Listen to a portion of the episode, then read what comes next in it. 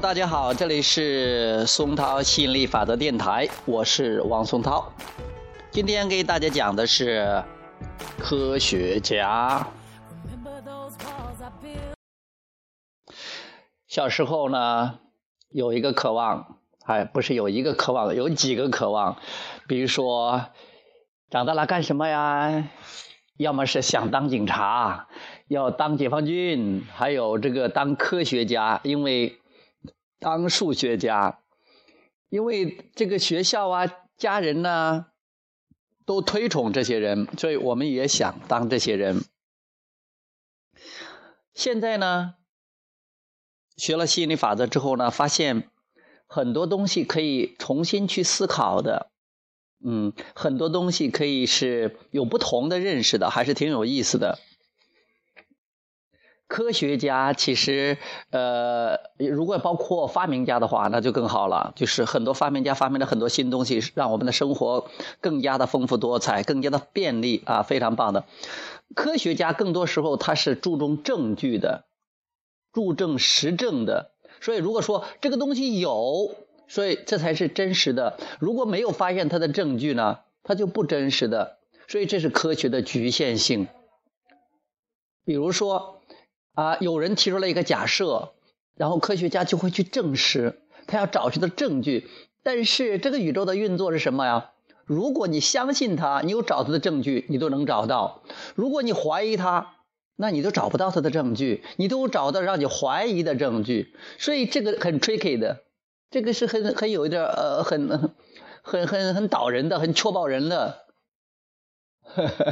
呃。所以呢，我现在是对科学家是没有兴趣了啊。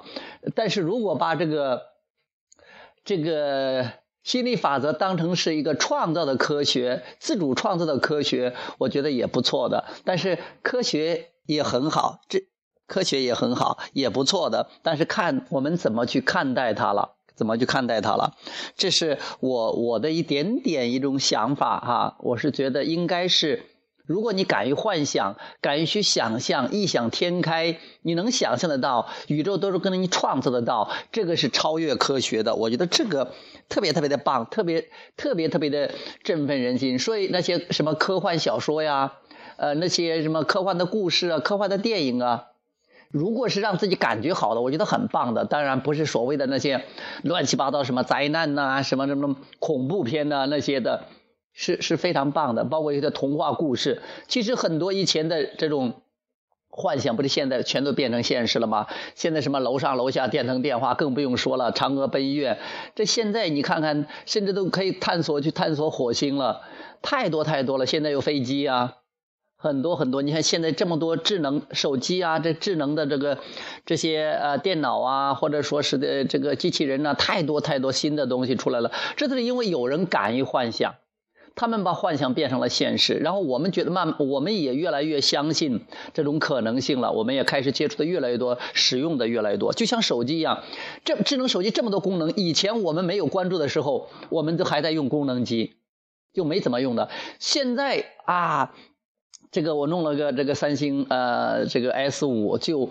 哎呀，觉得什么都可以办，可以写文章，可以弄这个电台，可以找信息，呃，可以跟大家沟通，在这里边可以聊天，QQ 啊，YY 啊，发发现我我这个现在我也成手机控了，什么都可以在上面干了，感觉实在太棒了。就是因为我相信，相信这个是很便利的，很方便的，也愿意这样去做。所以感觉呢是是特别特别的美好的，嗯，那如果我要是个科学家，我宁愿是一个自主创造的科学，自主创造的科学。然后呢，其实我们现在更多谈论的是如何做到允许，如何做到允许，就是允许自己跟本源的能量这个振动匹配啊，共振，还有与它保持对齐和一致，然后去吸引自己想要的生活。呃，这也是一点点感想啊，供大家这个参考。OK，拜拜。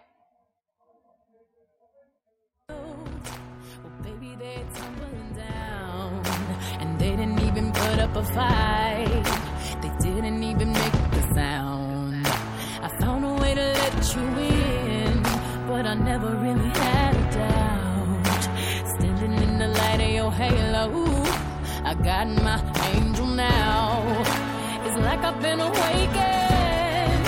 Every rule I